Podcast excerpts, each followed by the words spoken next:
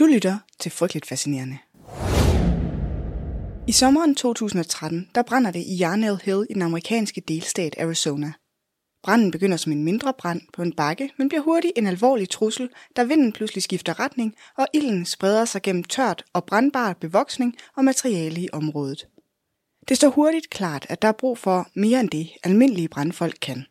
Og derfor mobiliseres en specialstyrke, som er dem, det skal handle om i dag. De amerikanske hotshots.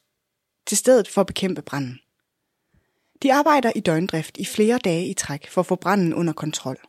De bruger avancerede teknikker. En af de mest bemærkelsesværdige er at bruge kontrolleret minibrænde, som skal fjerne brandbart materiale fra et område for at forhindre branden i at sprede sig. Men det er en ekstrem naturbrand. Den er intens og skaber tårnhøje temperaturer og farlige røgforhold, som gør slukningsarbejdet ekstra udfordrende. Velkommen til det her afsnit af Frygteligt Fascinerende, kort fortalt, hvor vi dykker ned i hotshots brandfolk i USA. Frygteligt Fascinerende er en podcast om alt det frygtelige, som alligevel fascinerer os. Her i kort fortalt giver jeg en kort intro til noget frygteligt fascinerende fra nær eller fjern historie. Velkommen til. I dag skal vi høre lidt om det amerikanske brandvæsens svar på Navy SEALs. En hardcore specialenhed, som bliver sendt ud til branden, der er for store og for komplekse eller for farlige til, at almindelige brandenheder kan håndtere dem. Og grunden til, at jeg har en historie om hotshots med i dag, det er fordi det er kommet som et lytterønske fra Rasmus og Darwin. Jeg ved ikke præcis, hvor gammel Rasmus er, men han er far til Darwin, og Darwin er syv år og lytter af podcasten. Så han er helt sikkert den sejeste syvårige, der findes. Men det er Rasmus og Darwin, som har ønsket dagens tema, og det har de gjort over på Instagram. Og det er du jo for øvrigt også altid velkommen til at gøre. Ønske noget, altså, over på Instagram, eller et andet sted for den sags skyld. Jeg lover ikke noget om, hvornår jeg ønske opfylder. Sådan er det, når man er et one-woman show. Så er alting det mulige kunst. Men det hele kommer i den lille sorte bog.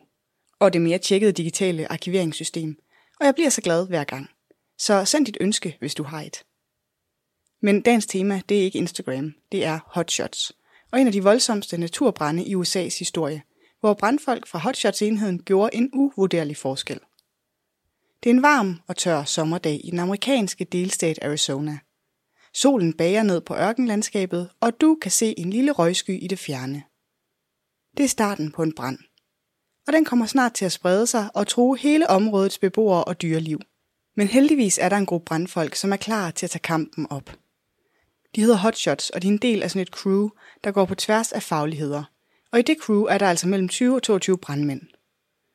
De er trænet til at håndtere nogle af de mest farlige og komplekse brænde i landet, og de er udstyret med helt særligt udstyr og teknikker til at bekæmpe ild under alle mulige forhold. Deres træning er intens og krævende. De træner dagligt og bliver uddannet til at håndtere ekstremt farlige situationer og uforudsigelige forhold, og de arbejder med både deres fysik og deres mentale robusthed. De er udstyret med state-of-the-art beskyttelsestøj, hjelme og ansigtsmasker, som er nødvendige for at beskytte dem mod ilden, ekstreme temperaturer og potentielt farlig og giftig røg. Når en exceptionel brand bryder ud, så mobiliserer man hotshots hurtigt til stedet. De opsætter en kommandocentral og arbejder tæt sammen med andre brandvæsener og myndighederne for at sikre, at indsatsen koordineres og planlægges efter. For at sikre, at indsatsen koordineres og planlægges effektivt. Hotshots bliver som regel sendt ind i de farligste områder af branden, hvor temperaturen kan nå helt op på 1000 grader. De bruger de avancerede teknikker som de små, kontrollerede brænde, hvor de brænder en bufferzone rundt om ilden for at forhindre spredning, og de benytter sig af kæder og skovle til at fjerne tørt og brandbart materiale fra ilden. Men hotshots arbejde indebærer også risici. De risikerer at blive fanget i en overtændt brand, og de kan blive udsat for farlige kemikalier og røg. Deres træning og udstyr er derfor afgørende for at sikre deres sikkerhed og overlevelse under ekstreme forhold. Hotshots er kendt for deres mod og for deres beslutsomhed. De står over for de farligste og mest uforudsigelige situationer i deres fag. De skal bevare roen og overblikket, og de skal løse virkelig komplekse opgaver på en sikker og effektiv måde. På grund af deres arbejdsmoral og dedikation, så er de nogle af de mest respekterede brandmænd i USA. Og der findes mere end 100 hotshot indsatsgrupper over hele landet.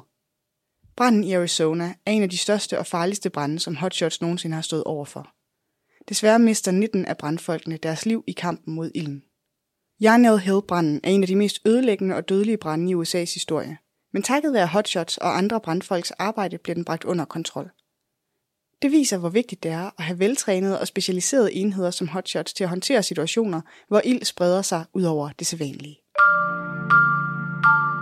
Det var lidt om hotshots brandfolk. Kort fortalt er frygteligt fascinerende. Researchet skrevet, optaget og redigeret af mig.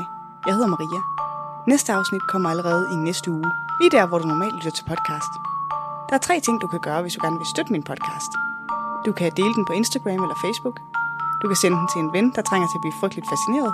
Og så kan du give den en anmeldelse i podcast-appen. Jeg sætter uhyggelig stor pris på alle tre. Tak for nu.